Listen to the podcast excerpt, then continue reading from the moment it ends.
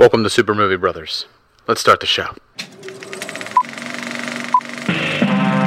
is a podcast on the Podfix Network. You can check out more shows like it at podfixnetwork.com.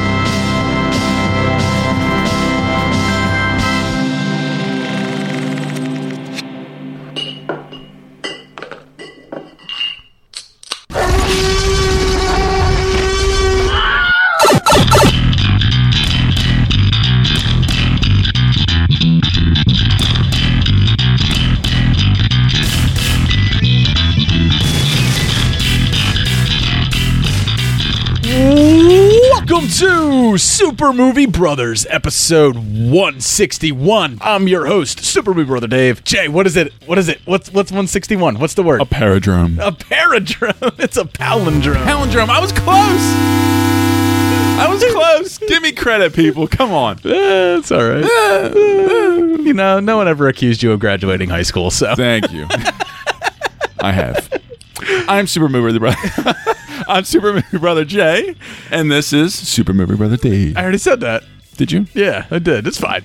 We'll just keep going. It's you know what? Editing's overrated anyway. It is. I'm so tired of doing it. And our frequent listeners, I think, have noticed that perhaps. Yeah, or maybe it's just me because I listen to every little nook and cranny. Well, you're the only frequent listener, sir. So you're the only one. You're the guy. Yes. You've left. So we're more raw and uncut. Yeah. You've left 52 iTunes reviews. Yeah. All you. We're bigger, longer, and uncut. All right, man. So what'd you get up to this week? It's been 1 week since you looked at me. So did you do anything fun this week? Did you get down to doing anything? I did a bunch of little things. I went to the shore with you and Lauren. I'm sure we'll talk about it a little bit later. And then and Logan. And I met up with an old friend of mine. I haven't seen him in a few years. I was in his wedding and everything like that. He's got 2 young kids. I haven't met them. It's been a long time. I mean, he's got this new house, quiet spot up in North Jersey. It's good to see him. That's just weird. I haven't seen this guy in a long time. He now has a family. I don't know his family. I'm going to go into his house. We were very, very good friends. And I also, know his wife pretty well, too. But it's been so long. It's been 3. I would have background checked you before. Before you came into my house. That's not true. I met his firstborn, but when she was a baby. Right. That was the last time. I still would have background checked you. I would have been like, this dude may be a pedophile. Bringing him into my house. Stop. It was like no time has passed at all. It was kind of really nice to see him. Lil Jay came up with me, and he was in our. Little J's in our little group, and he. When you say Little J, I picture. That's how he. I picture Total Recall, and You're the tall guy, and you open it up, and you have the little guy on your chest. He's the one controlling the body, or Mad Max Beyond Thunderdome. Yeah. Who run Bartertown? Master Blaster. Your Blaster and Little J's Master. Master Blaster. The height difference is that dramatic. It is. And we've been talking about he wants to get on the show at some point, and I told him, yes, one day you will be on the show, and I'm sure everybody wants to hear that episode because it will be an interesting doozy. Once the dirt is over Lauren's grave, he will be allowed in the house and on the show. If I ever move out of my house, yes. Lauren does not like me. I'm a much more passive, just I don't give a fuck about much of anything. But Lauren she will not let him. She would probably slather him up with peanut butter and have the dogs attack him so that way. Probably. She would. Yeah, that just someday. He'll be interesting on the show for sure. That one day. Maybe we'll get into an argument that winds up. Oh, it will happen. Punching. That's a guaranteed thing. I don't know about to that extent, but arguments will ensue for sure. It's gotten there before. Oh yes. All right. So, and I'm newly officially single again. So, we talked about this when we were at the beach. Lauren's so what's going on with that? And you're it's close. And now you're on the show. This is only 3 days later. Now it's official. As of last night. All right. Yeah, we got together. It was kind of coming, and you got together. You were coming, and then she goes, "This is the last time.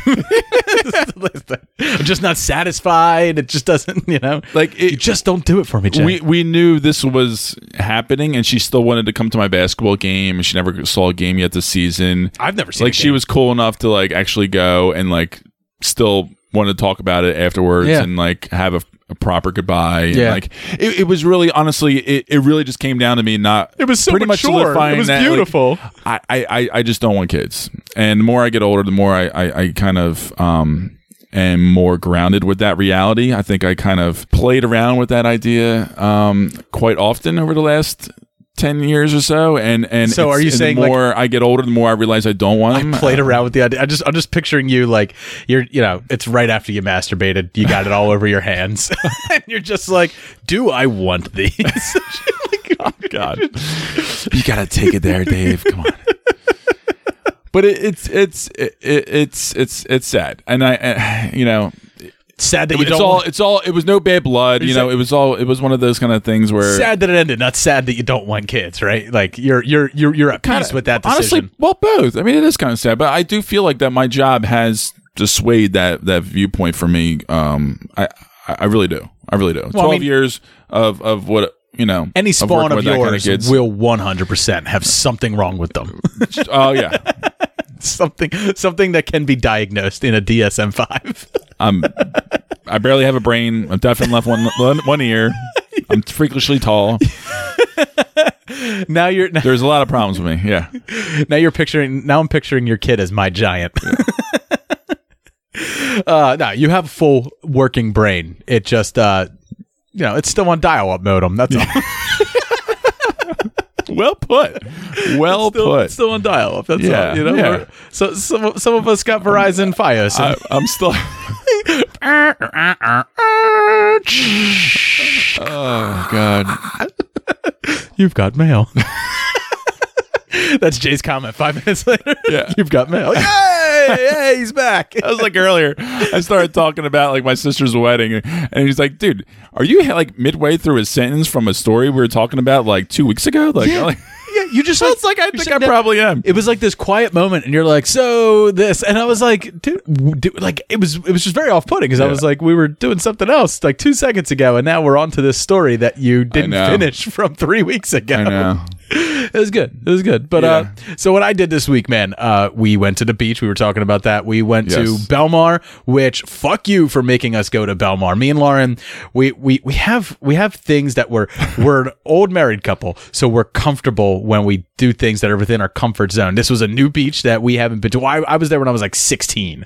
I haven't been there in a long time. I just assume everybody knows Belmar from this area. So we get there and we're GPS our way there, and we're Belmar, New Jersey, ocean, whatever. And it takes us right to the center of Belmar, and finding parking was absolutely fucking ridiculous. There's absolutely no parking. We're literally all the way up by Main Street, and it's 2 miles from the beach, and there's still no parking. There's people walking that far, and you're oh dude, come to Spring Lake. And we're where the fuck is Spring Lake, and where was this information before we got in the car? I didn't know. I would have gave you guys a lot more heads up on on where to park. So again, your brain on dial up. Yeah. You text us and you're hey, I'm here, and we had at that point have been driving around for 45 minutes looking for parking. I got a kid who's I gotta pee, and I got Lauren is yeah, I do too, and it's just park anywhere. And I was getting ready just to drop them off at the fucking beach and go find parking. By the time I found parking, I'd probably come back and you guys would all be packing up to go home. But so I find parking, we meet with you, we go to the beach, we have a fine time at the beach, in and out of the water and stuff. Water was fucking frigid. It was, but it was tolerable. Turned my grapes into raisins super quick. The second I got in, my sack just went straight up into my body. But it was the perfect temperature for the beach. It was a great weather day. It was a mixture of sun and clouds, and it was hot, but it wasn't too hot. So it's like when you get out of a hot tub in the winter, and it's really cold, and then you jump into the hot tub and it feels really good. It's that, but reverse. Right. You're out baking in the sun, and then you jump into this ice cold frigid water. Yes. So So yeah, we had fun catching a few waves, very small waves. Catching some other things too, yeah. Dave. So the one time we come down to the beach, like Logan like just catches that there's people like doing stuff over there, and you're like, what's going on over there? So we walk over and you're like, there's a shark over there. So we walk over and there is a shark like in the surf, just like rolling around. And I picked up Logan immediately. And I didn't know, you know, at first that it was like a baby, yeah, just a baby thing with no teeth, and it's gonna be harmless. Yeah, so and all it's not even a baby shark. It is a sand shark. It's a dogfish. It doesn't really have like those big sharp teeth or anything like that. It does technically, it has teeth, but it's more, its mouth is more like a stingray. It's on the bottom of its face and stuff. So it usually picks up crustaceans. Anyway, I'm getting way too deep. Super cool looking though. Yeah. So people are like all gathering around it, and like I'm inspecting it, and I noticed there's something in its mouth, and that it's trying to swim, but there's something that's like keeping it from swimming. So I was like, I don't know like what to do here. So I reached into the water and I picked it up. I just like grabbed it. I pinned it to the ground and on the second attempt. And I picked it up and I pull it out, and like as I'm pulling it, I'm feeling this like hefty weight dangling from it. And here there's about a 1 pound fishing weight dangling from it, and it has a massive hook sticking out of its face. So I don't know why it just happened to be the case, but I had my pliers in my bag, so I told you go get the pliers, and I told someone else like go get a lifeguard. Like, so you came back with the pliers, the lifeguards came up, and we got the hook out of its mouth, and the lifeguard took it back, and it swam away. We saved the shark's life. Yeah, yeah, we saved this, and feel proud about it. The best part of that was on Monday when I went to go drop Logan off at school. Logan couldn't wait to like touch the shark when I had it in my hand, and it was a wriggly little thing, but. Logan's like, can I touch it? And some random like 30-year-old dude's like, can you turn it over so I can touch the white side of its belly? And I was like, what? And I was why? Like, I don't know. But I told him no, because like when you do that, sharks actually go into a catatonic state that'll last like 20 minutes, and you could kill it when you do that. So I was like, no. I was like, just touch it from like, you know, right by its fin, and run your hands from nose to tail, and it will feel smooth. But if you run it from tail to head, it'll feel like really rough sandpaper. Or some sharks have what's called dendrils, which is actually like teeth shaped scales that may actually cut your hand too. So that's Verizon Fios Dave right there for you. But anyway, so I told this guy, no, get out of here. And then my daughter walks up and just touches it. Ooh.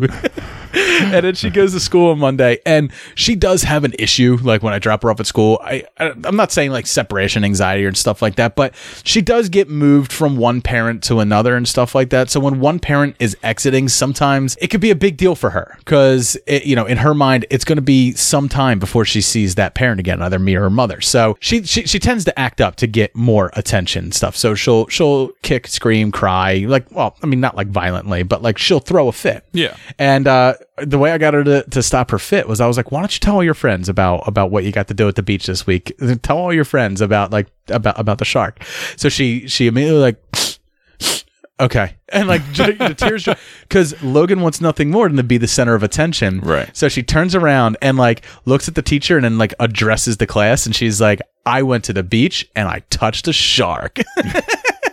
And she started like telling the story, and the teacher's looking at me, and she's like, she has an active imagination. I was like, no, this happened. It's like, this happened. This is true. And then when she's like, where's the photos, Dave? So that's the thing. Like, I texted my mom to tell her the story, and my brother, and my brother's just like, where's the photos? I was like, who has their phone in their pocket when they're in salt water? I was like, nobody. And my brother's like, no pictures, fake news. I think there was a couple people in the area that had their phones out, but you know, they're just complete strangers. I don't want to see them. I'm shirtless, so I don't want those photos to be out anywhere. Dude, you were a fucking treasure. You're like a hero. On Belmar Beach. Me shirtless is not what anyone wants to see. So, and the four lazy lifeguards up in the stand didn't. No, the two guys were helpful. The young guy came down. Oh, I know. Actually, and they were pretty cool. Yeah, I mean, they just didn't know about it. I mean, but when you see a crowd of people, like when that's what I was thinking. You see a crowd of people like gathering around something, you might want to check it out, lifeguard guy, because Steve Irwin died from a stingray. So like, it's true. Even something as innocuous as that could wind up hurting people. What if it was a jellyfish? What if it was a Portuguese man of war and you got people that just falling dead all over the place? I don't know if that's what happens when you touch one of those. My high-speed internet hasn't looked that up yet. But yeah, it was a fun day. But the next day... You fulfilled your Jaws experience, man. I did. Yeah. I got to touch a shark. Like, this is going to be... I mean, it's kind of legendary. This is the thing. This is big. But I mean, I've touched sharks before. I've touched sharks at the aquarium. I never have. I've caught sharks on accident. Actually, I never actually touched them, but while fishing. Actually, no, I did touch them, didn't I? Yeah, I did. I did touch them. Technically, I was trying to pull the fucking hook out. Yeah, I know. And I was like, the barb's like the size of your pinky finger, and you're trying to rip it out. I was like, yeah, you're just gonna rip his jaw off if you do that. Yeah. But the lifeguard had a good idea. He's like, just you'll never break that hook with your shitty pliers. So just stamp the barb down and slide it right out, and it worked. So it was a good time. It was a good time at the beach. Other than that, as well, but on Monday, so we were at the beach all day, out in the sun, and I only used sunscreen once. But on Monday, I felt like absolute hammered dog shit. So did I. Because you are out in the sun all day. You only applied once. I'm not burnt or anything, but apparently you can still get sunstroked and like sun poisoning from just being outside all day. Well, it is. It's. I mean, I just know it from experience, from just, whether it be golfing or the beach. It's exhausting. It's a draining day, and you're dehydrated. Your skin's dehydrated. Like it's a toxic. I mean, it's almost like you're getting intoxicated. Yeah.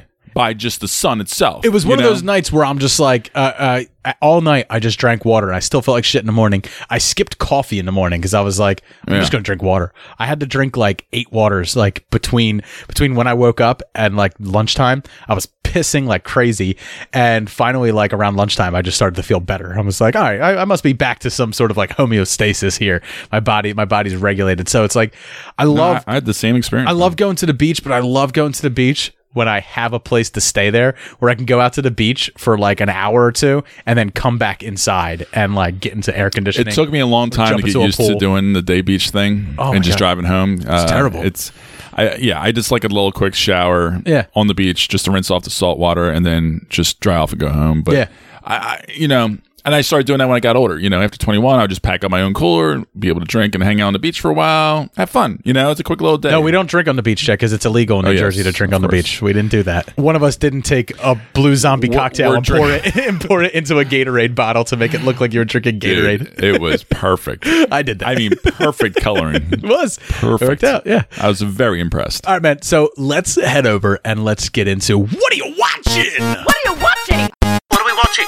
He's trying to watch some illegal channel. Always watching. No, go past this. Past this part. In fact, never play this again. All right, Jed, did you get down to watching anything this week? Anything you want to tell people about? I'm still watching Euphoria and Big Little Lies, and I started watching The Americans on FX. Well, okay. It's done now, on FX, but... always heard about it. Always heard it was very solid, well-regarded critically and everything like that. And... this is right on my alley. It's a spy fucking show. Yeah, it's old news at this point, though. Yeah, but I'm now finished season 1, and it's fantastic. And I'm going to finish the series. I'm not going to get into it much more until maybe after I finish the series. But I just wanted to throw it out there. It's worth a try if you like the spy genre. And I don't care. I'm enjoying it. Yep. Also, I saw Shot Caller on Amazon Prime. My buddy Andy from work has been talking about it for a while. Shot Caller, as in like, I wish I was a little bit taller. I wish I was a baller. Yeah. So, Mr. Lannister himself, oh God, I'm going to butcher his name. Nikolai Coster-Waldau? Nikolai, yeah. Yeah, okay. Jamie Lannister. Yeah. He is the main guy, and he is... unfortunately, goes to jail. I want to be a baller because he was intoxicated. Brawler, who'll be dipping out? Got into a car crash. He unfortunately, his best friend in the backseat died, and he had to go to jail. And then, because of certain circumstances, he went to a really rough jail, fell into a gang. And then it just kind of increasingly goes into these tropes. What kind of gang was he in? Just like a white guy gang. Just a white guy gang. Yeah. You know what white guy gangs in prison usually are? Racist. Oh, it's all race. I mean, that's what jails are. I mean, it's all like, you get the white guys. But you make it sound so innocuous, where it's just like just a white guy gang. Well, that's what it was. They were like, I don't know. That's what it seemed like. Hey, what's up, white guy? Oh, you're a white guy too? Yeah, we're the white guy gang. Yeah, we're the white guy gang. We don't commit any hate crimes here at all. None. Exactly. And, you know, it just kind of... So it becomes a horrible bigot is what it becomes. Okay. Yeah. So he becomes enthralled in all these gang-related things in prison. And he meets Edward Norton from American History X. He has to adapt or survive, man. He's got to survive. And then, you know, he has to do this one thing, and he gets fucking busted and gets tacked on another additional 7 years in prison. Starts to lose in touch with his family. And that one thing was 17 condoms filled with heroin up his ass. And I don't know if that's true. It gets pretty fucking crazy as far as the plausibility of the storyline. Question is, how does he wipe his ass in prison with a golden hand? I gotta know. It's not easy. It's not easy. I'll say this. If you like this kind of genre, I think it's definitely worth watching. Like Oz, Prison Break, stuff like that. Anything like that. Yeah. It's a solid movie at the worst. Maybe don't watch it if you've been in prison for reals, though, and have some terrible memories of that. I mean, it has some very heightened moments as far as... How many times have you been to jail, prison life. But this is, you can tell though. Just when we see the movie, you'll see. You just tell how realistic it is. We'll talk about realism when we get to my review of Crawl. It gets a little outlandish. Okay. But... it was still a really fun movie to watch, and I thought it was cool. It's a very masculine, cool little film. Masculine. We're going to talk about masculinity a lot when I review Stuber later. Ew, yes. And then finally, I saw City of Lies. So this, I actually caught on YouTube. It is an unreleased film, at least in America, and it follows... Johnny Depp and Forrest Whitaker. And this is based on a true story of a reporter and a former detective. I am the king. Trying to figure out what happened with Biggie's death. Okay. You know, so it's all about the, you know, this 90s. Why did that not come out in the United States? It was a weird financial thing or the studio thing. Like, okay. They went bankrupt. I remember hearing about this. They just shelved it. A year or two ago. Yeah. It was last summer. It was supposed to release. And it got shelved. I remember not caring then, and I don't care now. But, you know, continue. It was an okay trailer, and I was intrigued by the story, obviously. And it's still an unsolved case in L.A., and it's just mostly showcases the corruptness in the Los Angeles Police Department and how, you know, a lot of things were covered up between the gangs and how many cops were working for the gangs and also Death Row Records and all that. And Suge Knight was a big part of all the storylines. And it was intriguing. It was fine, though. It was not everything I've heard about Suge Knight is that he is nothing but a music producer and kind of just an upstanding citizen. Oh, sure. An upstanding citizen. Yes. Yeah. I mean... But it's an okay movie. It's an okay movie. All right. It's like a B-, maybe a C+ movie. It's fine. So good that it didn't even get released in America. So, all right. Well, that's it. But I actually caught. Yeah, it was. I can't believe I found it. I just stumbled upon it on YouTube. Quality good, like just full HD? Perfectly fine. Okay, all right. I guess because it didn't release in America, it's probably illegally put on there. But like, I think it's only been released in Germany, or maybe another country or two. But like, it's because the Germans oddly, huge, you know, Tupac and Biggie fans. I don't understand why. Right. Yeah, you know, after they've culturally progressed past David Hasselhoff, then they became huge Tupac and Biggie fans over there. I speak as if I know. I don't. I'm just. But I feel like the storyline would have made some bucks in America, you know? Yeah, no, probably not. I don't think so. I don't know. I don't think so. Those stars and like the whole Biggie death and Tupac death and like the investigation about it. Are they stars today, Jay? Is Johnny Depp still a star? I think that maybe also is why he got shelved. Yeah. Wasn't this also around the time of him and Amber Heard slapping each other? And it's still kind of going on, right? Yeah. So his star is not quite as bright. That's right. Forrest Whitaker's like, you know what? I still got that Star Wars paychecks coming in and I still got... Oh, he's fine. Yeah. Yeah. He went back to his roots. He's now at least like a good character actor now. Yeah. He does these small little roles. It doesn't matter what size movie it is, and he just kills it. All right, fair enough. So what I got around to watching this week, Jay. So the first thing that I watched was I went back and I watched one of my favorite movies from a few years ago starring Jon Favreau called Chef. And absolutely, I love that movie. So, who doesn't love that movie? Right. So, seriously. First off, I love this movie for the father-son relationship. I think that's like one of the best portrayals of like learning, and I say learning to love your kid as if like he didn't love his son the whole time, but he never took the time to get to know his son, and it took this trip that they go on for him to get to know his son and stuff like that. And I love that. I do think they downplayed the son's role a little bit too much, and they save a lot of that emotion for the end, and I wish they kind of sprinkled it in throughout. But I do really like that, but I also like the idea of like this creative type who is out there, and his feud with Oliver Platt, who is the food critic, which is, you really, like, the second time you watch it, you do really realize that like this feud was something that he created in his head.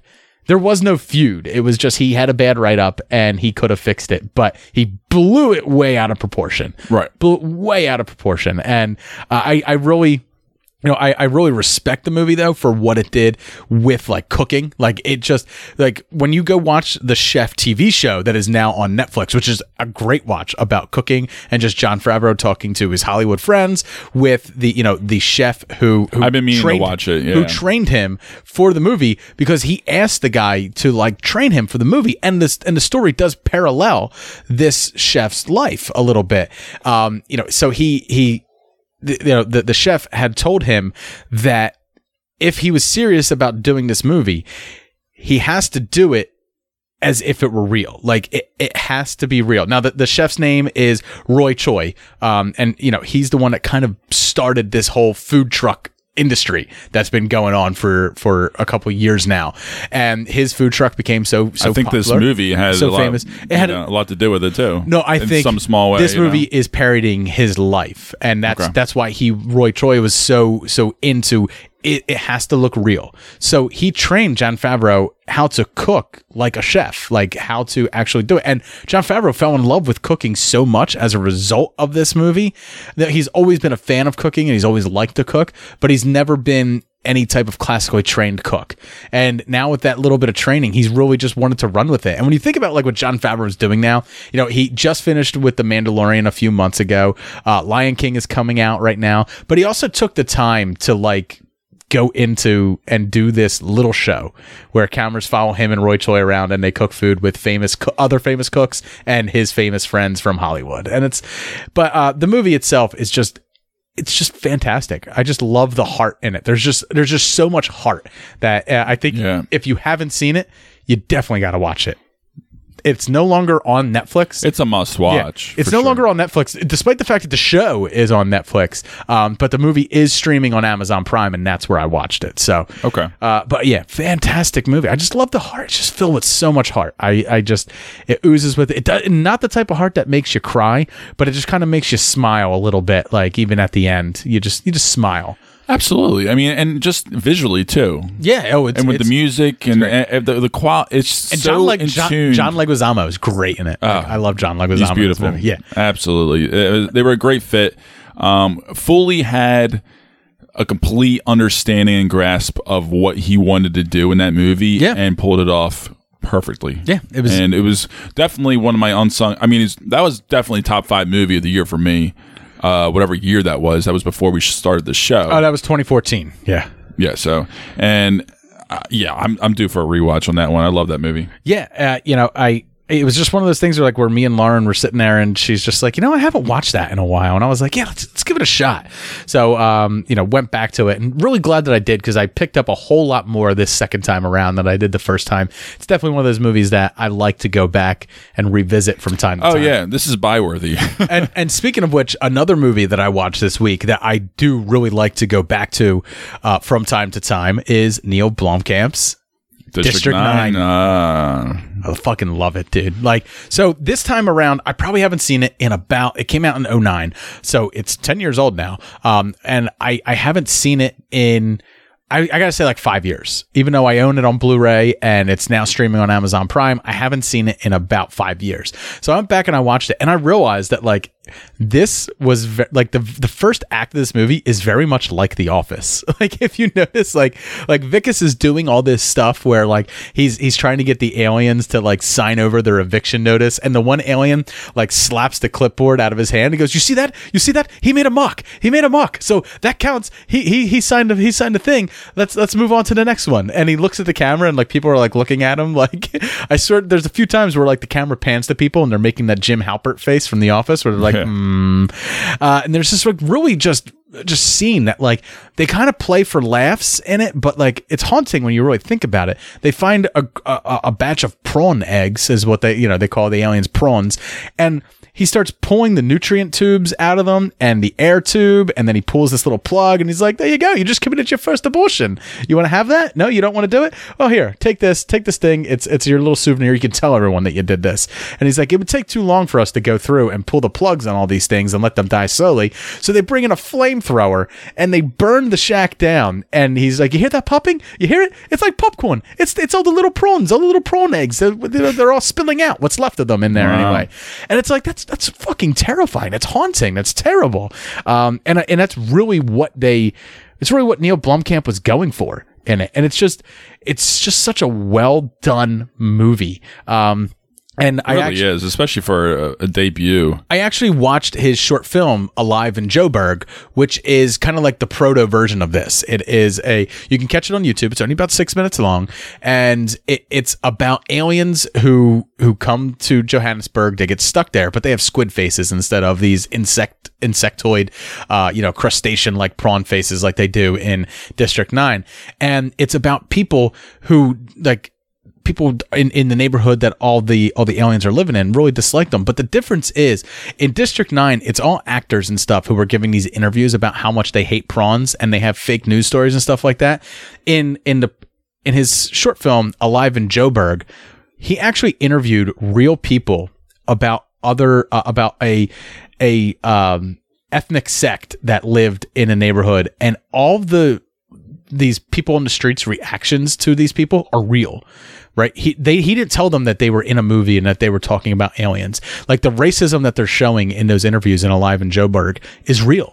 Mm. And it's like, so you really, especially if you're from South Africa, like Neill Blomkamp is, racism is a lot different for them there than it is here. It's very much more of a fresh wound. Don't get me wrong. We're still years and miles away I think we're still generations away. But there, because apartheid only ended in the early 90s, it's still a very fresh thing there. So it has a lot to say about society and about racism and stuff like that. But it also has like a hopeful message to it as well. Right. Sharto Polti, who plays Vickis, he's really a reprehensible protagonist throughout that entire movie, right up until the end. And even then, I'm not even sure if he did what he did for the right reasons, or whether he was backed into a corner and at least being noble was the only thing he could do. But it's just enough for you to love it, for you to like it. Yeah, yeah. I really did, dude. I really love it. I wish Neill Blomkamp would get to do more. Like, he gets tied to, so he's like, it's funny that I think he's just too hard. I don't think he could play well in the sandbox. Like, I don't think he's that kind of guy. I think you have to give him complete free reign to do whatever the hell he wants and just take that gamble. And there was sometimes maybe they have done that afterwards and it hasn't quite pulled off, there was a news story not too long ago that like Neil Blomkamp's Alien 5, or like it would be a sequel to Aliens, is not completely dead. I'm behind that. Yeah, it's not completely dead. Now, it's not on his IMDb page, but his next project that he is attached to is RoboCop Returns, which was actually the original proposed sequel to RoboCop. So they took the script for the proposed sequel to RoboCop that never got made, and Frank Miller penned RoboCop 2. Now he wants to go back and make the real sequel that was supposed to have been made, and apparently it's a very ridiculous script, but he's going to be going through it and cutting it down and making it something that's like more digestible. But he loves RoboCop and he wants to bring that to the screen now, and I think that that's going to be something that's in his wheelhouse. But like the first thing he wanted to do was get the plans and get the original armor that and the original like practical effects for RoboCop and bring them back. Because if you remember the RoboCop he's a very in 2014 guy, that looked awful. Like he wants to immediately go back and make RoboCop like he was and how he should be. Right. And this will be a proper sequel to the original RoboCop to replace all the shitty ones that came after the original. With him doing it, I'm confident. Yeah, sure. But I mean, District 9, just if it's one of those movies that you've seen, you're like, oh yeah, that was good. Go back and see it, dude. This was a Academy nominated film. His first film was nominated for like a ton of Academy Awards, and an obscure sci-fi movie too. And the cool really thing is, impressive. Like, he's this guy. Does not happen often. He's this guy from Johannesburg who moved to Vancouver, who went to like Vancouver Film School, started making his own short films, and he actually didn't go to school to be a director. He went to school for special effects. Well, that's my fear. Like, I have a fear that he is like a one-hit wonder. I don't think he is, dude. No, visually he has it nailed. Like he can do things. Obviously, go watch his Oats Studio stuff. But him being like a writer-director, I'm not 100% sold on yet. You know, when I mean, obviously, when Elysium comes out, I was like, all right, he had this story in the bag already, and we know he did because he had his short film Alive in Joburg, and then that is what gets Peter Jackson's eye, and that's what we're doing, like a mini movie cocktail here, for Christ's sakes. But that's what catches Peter Jackson's eye, and that's what gets him to make District 9. And you know, I that is very much like, you know, the hungry young guy who has a story to tell and gets it out. After that, he doesn't have a story, right? Elysium's his next film, and it wasn't anything that was like in the bag. He very much goes through like a sophomore slump, and then Chappie comes out. Now, that's actually the movie I want to go back and see, because I liked Elysium, but I didn't love it like District 9. I want to go back and watch Chappie, because I remember watching Chappie and being extremely disappointed, only because it wasn't what I expected it to be.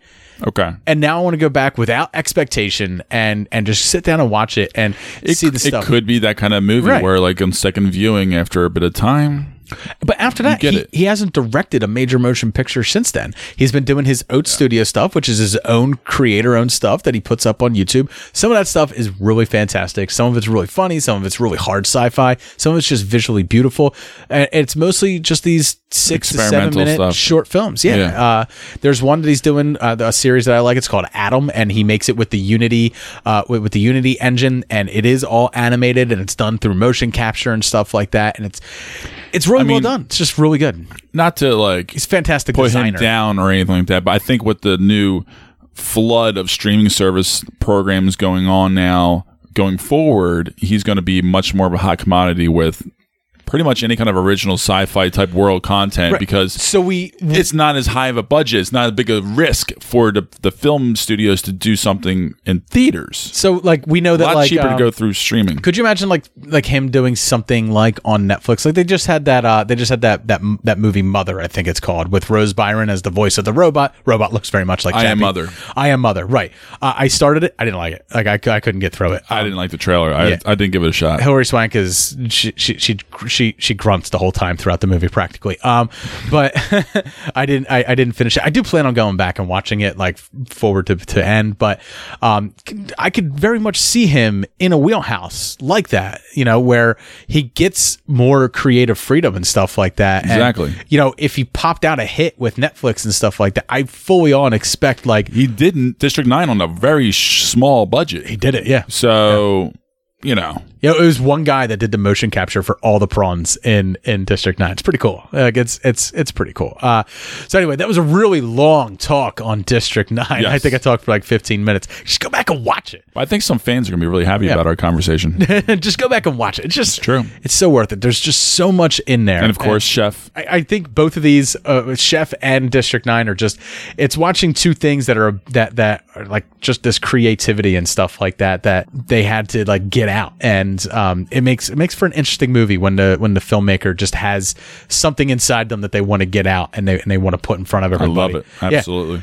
So Jay, it was a long ass talk on those two movies. Let's get into our beer reviews, and let's just start drinking some beer so we can get into our reviews for this week.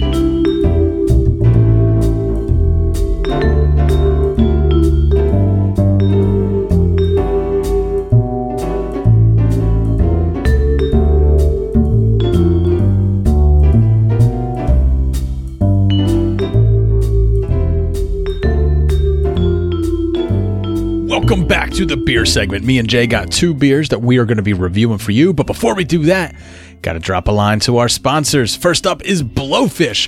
Blowfish is the only FDA-approved hangover cure. What it is, 2 tablets that you drop into 8 to 12 ounces of water.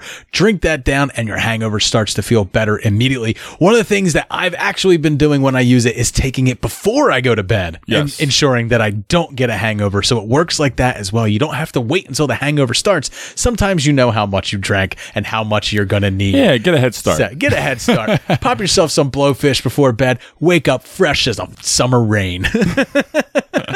And then I also used it recently when on the day after the beach. Like I took it and so did I and you know, we didn't drink that much like at the beach and stuff, but we were still worn out, dehydrated, and it helps give us that boost. It helps get you back. It actually has some additional uses. So if you spent a hot summer day out in the sun drinking Blue Zombie on the sharks, wrangling sharks, drinking Blue Zombie on the beach with some washing that down with some beers out in the hot sun, and you're feeling a little groggy come Monday morning, you might want to reach for yourself some of that Blowfish. Go over to 4hangovers.com, use the promo code SMBFish, get your 15% off, and that way you can end the scourge of hangovers in your life for good. Also, Super Movie Bros is brought to you by the Podcoin app. Podcoin app is a podcast listening app that you can download on iOS or Android. You can listen to your podcasts on there. You can gain points, and the points will actually help you earn gifts like gift cards,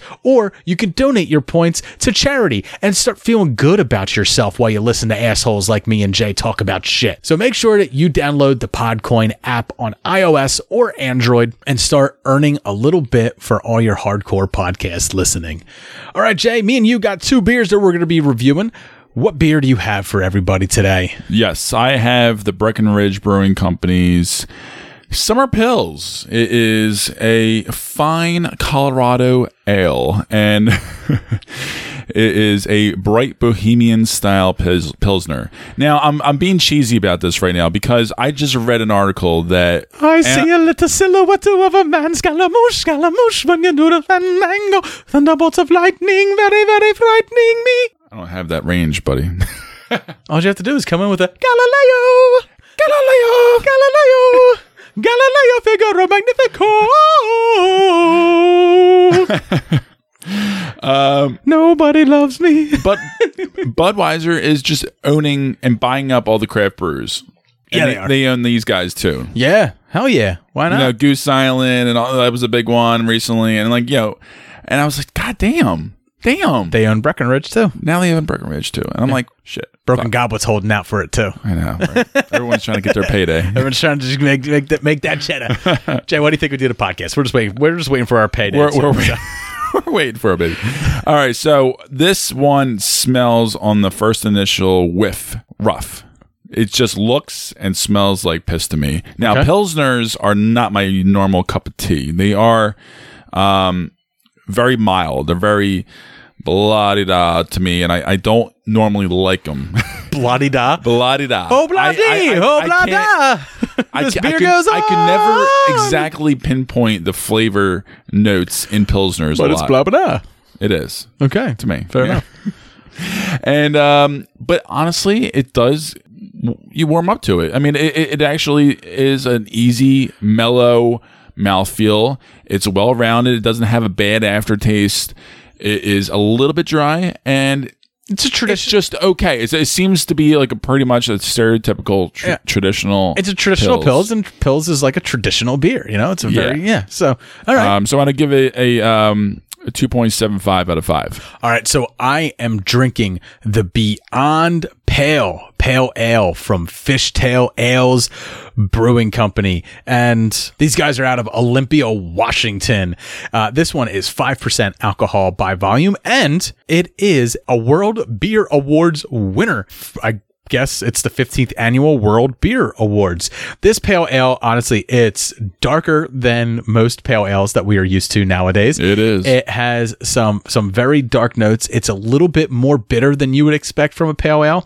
You know, when I've been drinking pale ales a lot lately, they are extremely hoppy. This one is. It's not. It's more normally pale in color. Right. It's no, it's more on the bitter end.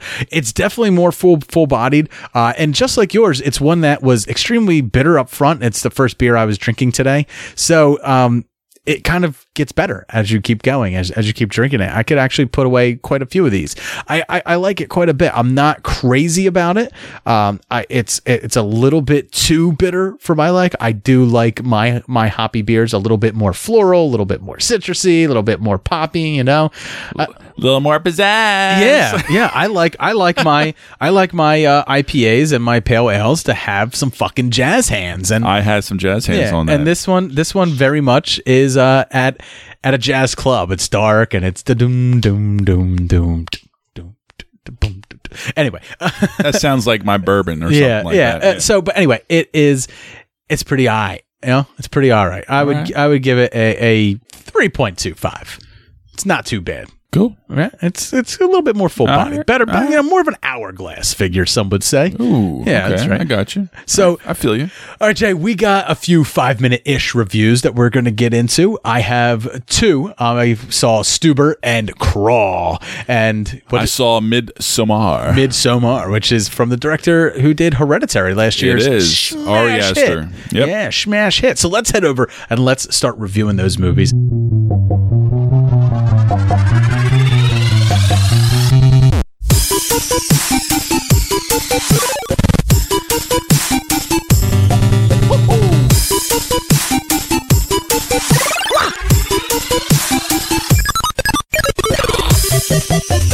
All right, me and Jay got three 5-minute-ish reviews that we're going to fire off for you. I'm going to go off first. I'm going to start with Stuber. Please be a 5-star ride. Hey! Uber? Yeah, be cool, be nice. Hey, let me guess, you want me to drive you to all the Sarah Connors in the city? Stu, what's going on? I've been taking this cop around. And we're on, like, cop missions. Where are you? I want you to come over. I really need you. 3 red roses. Girl is thirsty. Get me closer. I got an idea. Oh! You got brass balls. Don't talk about my balls. Me and you. Keep my balls out of it. We're a team, buddy. I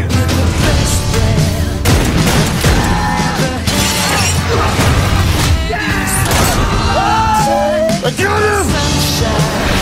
Oh, I got this. Hello, operator, we need help. Someone's trying to murder us. Hello, operator, we need help. Someone's trying to murder us. Fuck.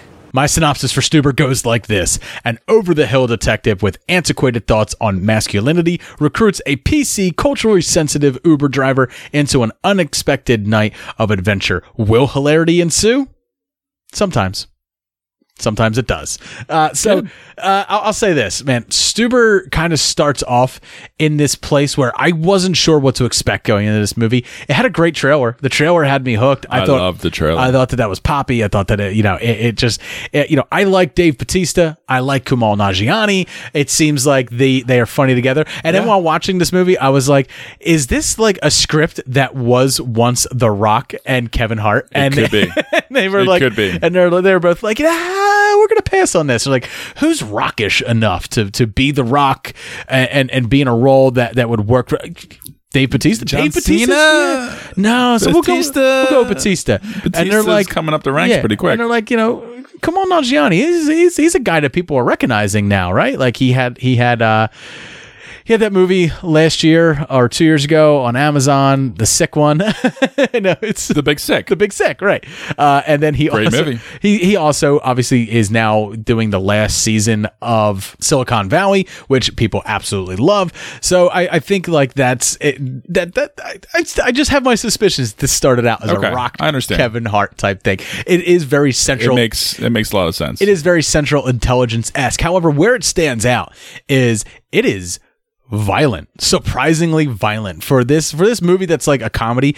It really is kind of bringing back old school, like 80s like, buddy cop type right, shit. Okay. But it's taking it to a different level. It's adding a little bit of, I'm not going to say raunchiness. It's not like that type of comedy, but it's more situational humor. And these two couldn't be two different wild and crazy guys. They're bringing all of the new age genres and the rating system all to the screen. Yeah.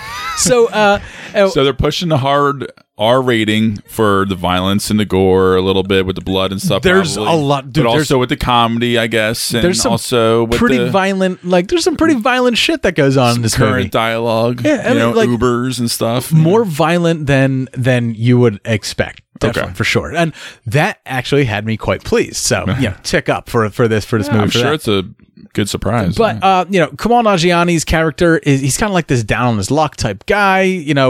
But once he meets Dave Bautista, like the comedy really starts rolling. And for the first half of the movie, I'm rolling with it and I'm laughing, not like a big bust out belly laugh or anything, but you're enjoying it, but rapidly breathing through my nose type laugh. Like, you know what I mean? Like that, nothing like crazy, but as the movie wears on, the comedy wears on me as well. There's a few standout moments. Like, it's not spoiler because it's in the Red Band trailer that we played in the beginning. But one of my favorite things that happens in the movie is when he first picks him up. Dave Bautista is this cop who just had LASIK surgery, so he has these big shades. He has these big sunglasses on. He goes, "Let me guess, you want me to take you to every Sarah Connor in the city?" And I just started laughing because I was like, "He does look like the Terminator." I get that. That's a funny reference. That's good. That's top. Yeah. People get that. And that had me laughing. And there's a ton of other things throughout the movie that will make you laugh. And even towards the end, there's some stuff where, like, even when you're not going with the movie anymore, you're just kind of getting tired of it shticked, they'll still manage to squeak another laugh or two out of you while it's going on. So is it a full on comedy?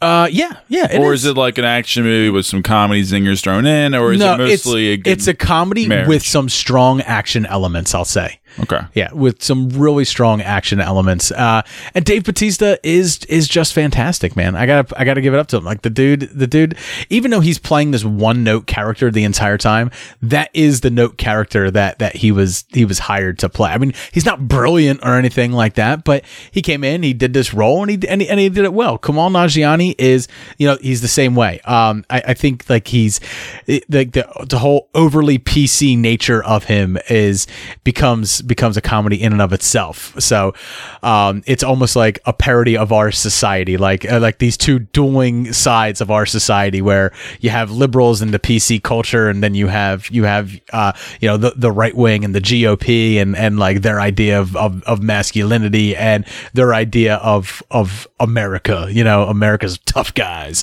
And it's just fun to see it together. But like I said, it will wear on you. I don't think it's anything that I'm like eager to jump back in and see, and I don't think it's anything that anyone needs to go to the theaters to see. This is a perfect HBO movie. Like that's what this is. This is perfect for you on a Saturday night on HBO. And something wants me to go to the theater to see this just because you love the trailer. The trailer kills me, and I love it. You love that part in the trailer where he goes to shoot the guy.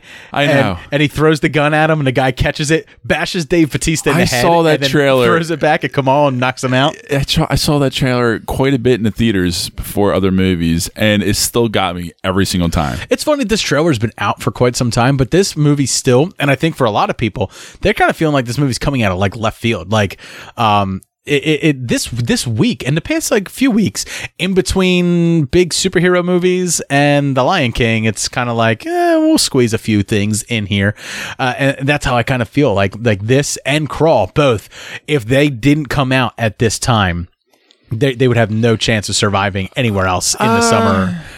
Crawl early October maybe would Crawl would work in that October November time. Okay, but this I don't know where they would stick it. It's if they stuck it somewhere in like February and stuff like that, March, it would get overshadowed. No, because March now begins the big temple summer blockbusters. Remember, we got Captain Marvel in March this year, so yeah, March starts some of the big movies. So yeah, it's almost not even February anymore, right? Because before Valentine's Day used to be a big weekend, and now that's sort of becoming a weird weekend. No, we talked about this January, February, a wash. March. We talked about this a long time ago in our very first episode when we talked about where we really got into industry stuff. We were talking about Netflix and stuff like that. That's where B movies go to be B movies, and to excel, where they can't excel in the box office. This is one of those movies that would have, if this was a Netflix movie or an Amazon Prime movie or a Hulu movie, but mainly Netflix, it would blow up. People would be like, "That was amazing," because your barrier for entry is be at home in your PJs and comfortable and laugh your ass off. Yeah. But when you have to go to the theater, spend money and sit through it, not so much. Not enough selling power to bring you to the theater. Exactly. And I don't think, Dave Bautista's star power is rising, and so is Kumail Nanjiani, but I don't think that they are big enough stars that they could carry this movie on its back. Not to get $20 million at the box office over the weekend. Right. $8 million is what it did in its opening weekend. So not a whole lot. Definitely costs more than that to make. And it's R-rated. So, if this had The Rock in it, though,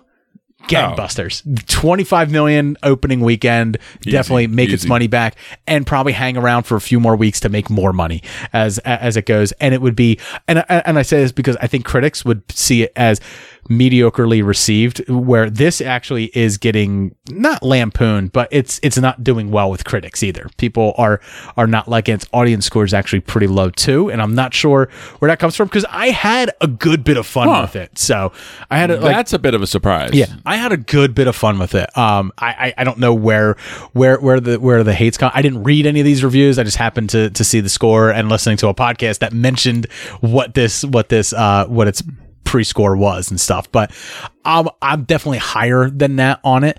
I would say, I'm probably somewhere around like a B. I think it's just, well, that's pretty high, like a B minus area. But I mean, I'm going to give it a B because it got me a few times. One of the cool things is Karen Gillian is in this, and you might remember her as Nebula in Guardians of the Galaxy. So you got Nebula and Drax both in this movie too. Very nice. Yeah. Very nice. Don't go see it in the movies though. I gotta say that. Okay. It's definitely a wait for it. Just wait for it. Just stumble upon it and have a good time with it. Yeah. That's that. All right, Jay, what movie do you have the review for everybody? I have Midsommar. This is the latest from writer-director Ari Aster behind Hereditary. So this was a big movie for him.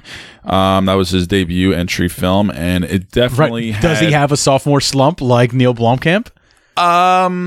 Not a slump. Well, Jay, you're going to give us a review. You're going to tell us whether it's a sophomore slump, sir. So this is a very ambitious wide release. I don't mean to tell you how to do your job, but you've been doing it for three years now. I told you that I want to go to that festival in Sweden. No, you said it would be cool to go. Yeah, and then I got the opportunity, and I decided to do it. I don't mind you going. I just wish you would have told me. That's all. Dude, she needs a therapist. You've been wanting out of this stupid relationship for like a year now. And don't forget about all of the beautiful Swedish women you'll meet in June. Okay, guys. That's not her again. Seriously? Babe, what's happening? Welcome and happy Midsummer. Skål! What time is it? 9 p.m. That can't be right. The sky is blue. This is what 9 p.m. is like here.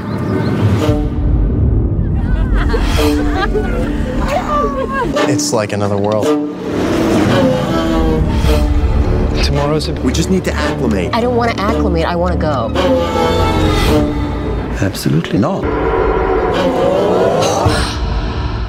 Highly ambitious, and it is a wide release from A24, which is really surprising for this kind of film. A couple on the rocks. They travel to Sweden to visit a rural hometown, like a fabled midsummer festival, so put yourself in that kind of headspace. Okay. Very light and bright and very airy, kind of weird. I mean, I'm sure a lot of people have seen the trailer for it. It's pretty trippy. It's very pretty, very beautiful. And so what begins as a very nice little weird, quirky, peculiar little retreat really quickly dissolved into like some kind of increasingly violent and bizarre competition in this kind of cult fetish town. Orgy? Well, just leave it at that. I'll just leave it at that. These are spoiler free. Leave it at that. I mean, these are all spoiler free reviews. So leave it at that. This film is insanely bold. Obviously very beautiful, confusing sometimes, and it's got a lot of those what the fuck moments at the very end in that final chapter. For some people, Hereditary was confusing as well. There was moments where you didn't get it all. This is on a different level. Yeah, it ties it in the end. And this is a lot more challenging to digest than Hereditary. I will say that for sure. Yeah. It's much more of like a fairy tale. There's a lot of elements of it being about a breakup movie, to some degree. So there's a lot of little things sprinkled in within the context of this movie. It's heavy. This is certainly not for everybody. I actually, from what I saw, there was only 2 walkouts, and it was a pretty full film, full theater. And it is long, though. So this is 2 hours and 24 minutes long. Only 2 walkouts. That's pretty good for this. No, for a movie like this, that's pretty good. You know what? When I saw Hellboy, there was only 4 of us in the theater, and there were only 2 walkouts. You know, see the odds. It's a game of numbers. It really is a game of numbers. I get it. Okay. Yeah. So only 2. That's right. But the runtime. No one walked out of Stuber, by the way. So. How can you not? This will strain the average moviegoer for sure. And it's not my favorite cup of tea, this kind of film, but I do appreciate the ambition, and it does solidify for me that Ari Aster is an auteur to watch, and I will always go to a film that he does. An auteur. Oh, I'm gonna give it a solid B. All right, solid B. So I respect it. Yeah. Stuber B, Midsummer B. Yeah, we're just polar opposite movies for sure. Absolutely. But, all right. So that's what it is. The final review that we have is for Crawl. The state of Florida has issued a Category 5 hurricane warning. All residents must evacuate immediately. Grab your families, your loved ones, and get out. Dad! We won't be able to come for you. Dad!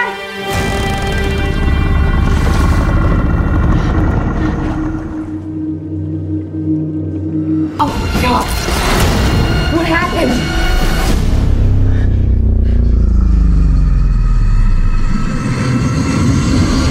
Hello, can anybody hear me? I'm trapped with my father in our house in Coral Lake. Release! Please send help! Really? Wait, down here! Pete, you hear that? In less than an hour, we'll be underwater.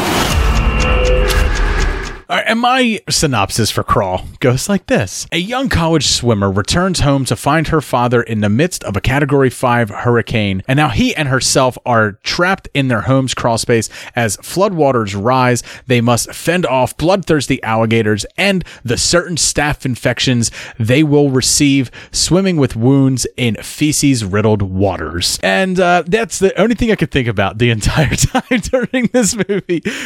People are getting injured, but they're in these floodwaters, and I remember when we had some big floods around here, like they were there, like the news kept telling people, do not walk in the waters. It's gray water. There, it's mixed with feces and all manner of chemicals, and you could get a staph infection. And for some reason, like when I saw that on our news, that like buried into my mind. So as I'm watching this, I was just like, that's all you're thinking about. Like that's a staph infection. That's a staph. Well, both of you are going to die of sepsis. Just good luck. Just good luck. Anyway, so that's real man brain thinking there, not movie brain thinking where it's just survive. Like that's what it's all about. We would just want the happy ending. We just want them to, put the giant, air tank in the alligator's mouth and smile, you son of a bitch, and blow it up like Chief Brody and Jaws. That's kind of like what they're parodying a lot of stuff here. And I don't mean parodying like making fun of, but like they're paying a little bit of homage to stuff. But it's very much like trapped in a house of horrors, but the horrors, instead of being a monster, it's alligators, and they live in Florida, and it's a Category 5 hurricane. How's the CG? So CG's not bad. You know, alligators like those, that type of thing, especially when you're doing it like underwater and stuff like that. It's not a movie monster, right? Like it's something you can research. So animators can go in, they can research how alligators move underwater and stuff like that. Sure. And they can get it right. And it works. It does work. And there's a fair amount of practical effects too. I don't believe there's any real alligators in it, but maybe there are, but, you know, there's a lot of practical effects. I think there's moments where like tails are swimming and slapping the water and stuff like that. And it's very clearly a props guy working a tail through the water and stuff like that. But cool. But it works because it builds a little bit of suspense, you know, like there's a little tail flap. So, you know, one's close, but like, where's its head at? Right. Less is more. Right. All you're seeing there. I mean, but don't get me wrong. There are times where like literally an alligator will burst through a wall, like the Kool-Aid Man, and just go like, oh yeah. And you're just like, shit. Like, where the fuck did that alligator come from? Why can he break through a brick wall, but he can't break through a glass shower later on in the movie? Who knows? These are questions you may ask yourself if you're me, but if you're just going with the ride, don't ask those questions. Just shut up. Watch the alligator fight people and watch people fight the alligator. It's good stuff. Anyway. Like it raises so many logical questions for me.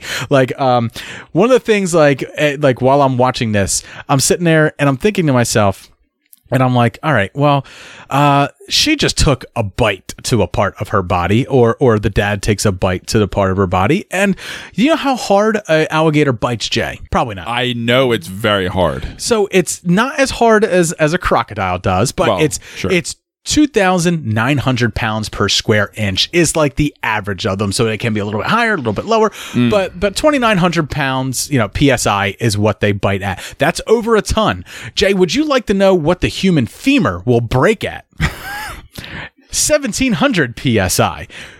If you're doing your math correctly, it's less than 2,900. So, and that's the strongest bone in your body other than your skull is your femur. So, you know, people are getting bit and stuff like that. And then they are functioning like fully formed human beings. Fuck them. And I'm just like, fuck that shit. Yeah. Like if I was a cripple watching this movie, I'd be like, bullshit. Like erroneous, erroneous on all counts.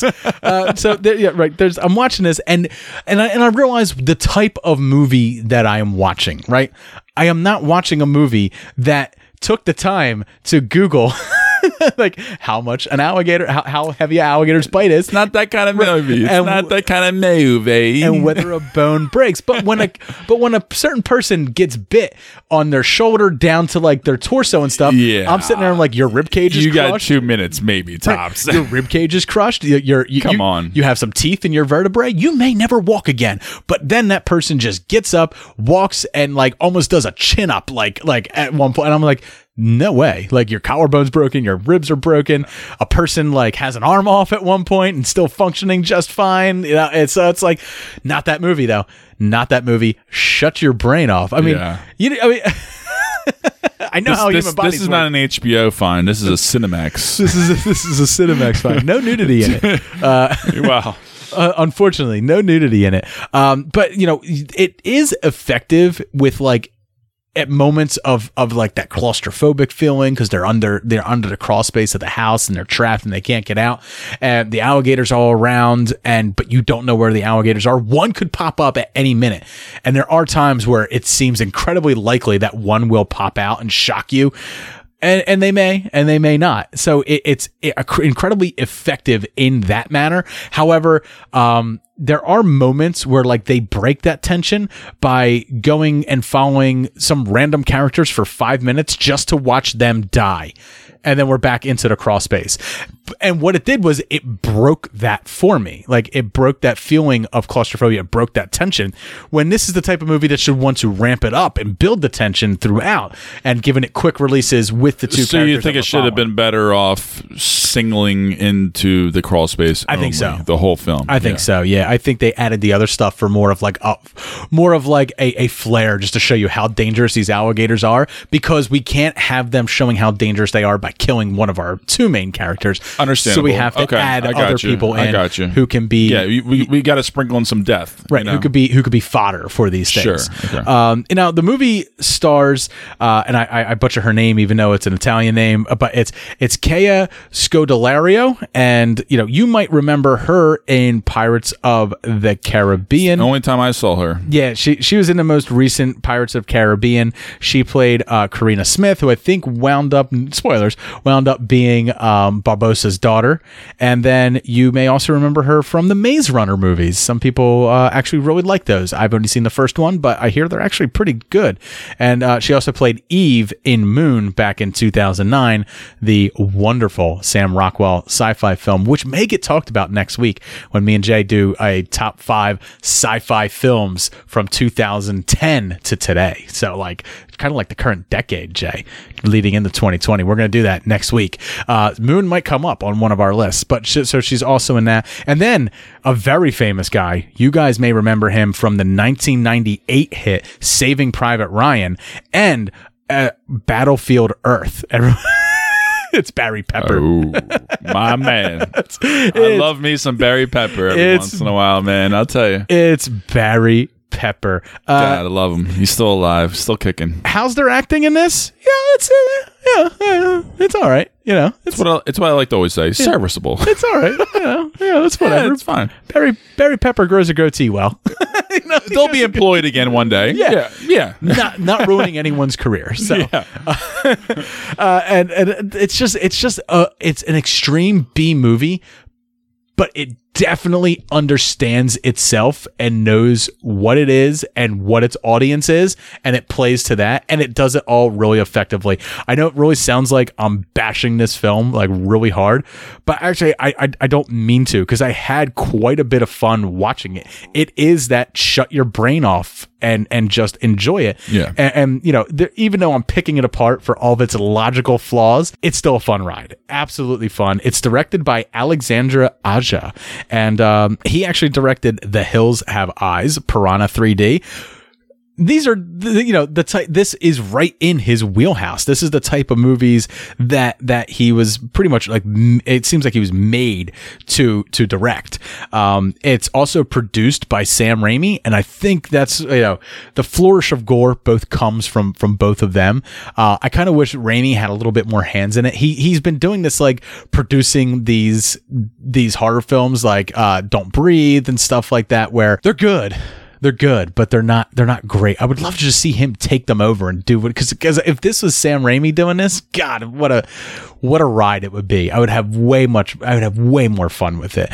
But it's, when I look at what's out this week, Crawl's it, man. Crawl's it. And if anything's to be believed about early reviews of Lion King, go see Crawl instead of Lion King. Just really stick it to Disney, This is what you get for remaking one of my childhood classics. Now I'm going to go watch alligators just fucking destroy people. I'm actually happy I didn't pre-order my tickets, because I'm like, do I really want to go and see this? Me and Lauren are still going opening night, and me and Lauren are going to review it together for the show. But I'm going to be going down to shore as soon as possible and just kill myself in 100 degree heat. So, yeah. But no, man, like Crawl, it's.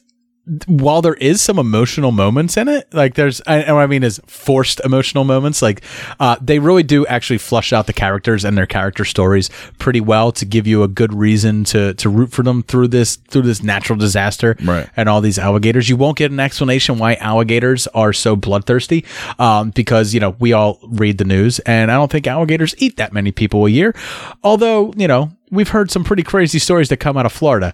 But we do know that regardless, in the end, whether they get rescued or not, that doesn't matter. They're both dying of a staph infection, because this isn't just normal floodwaters. These are Florida floodwaters.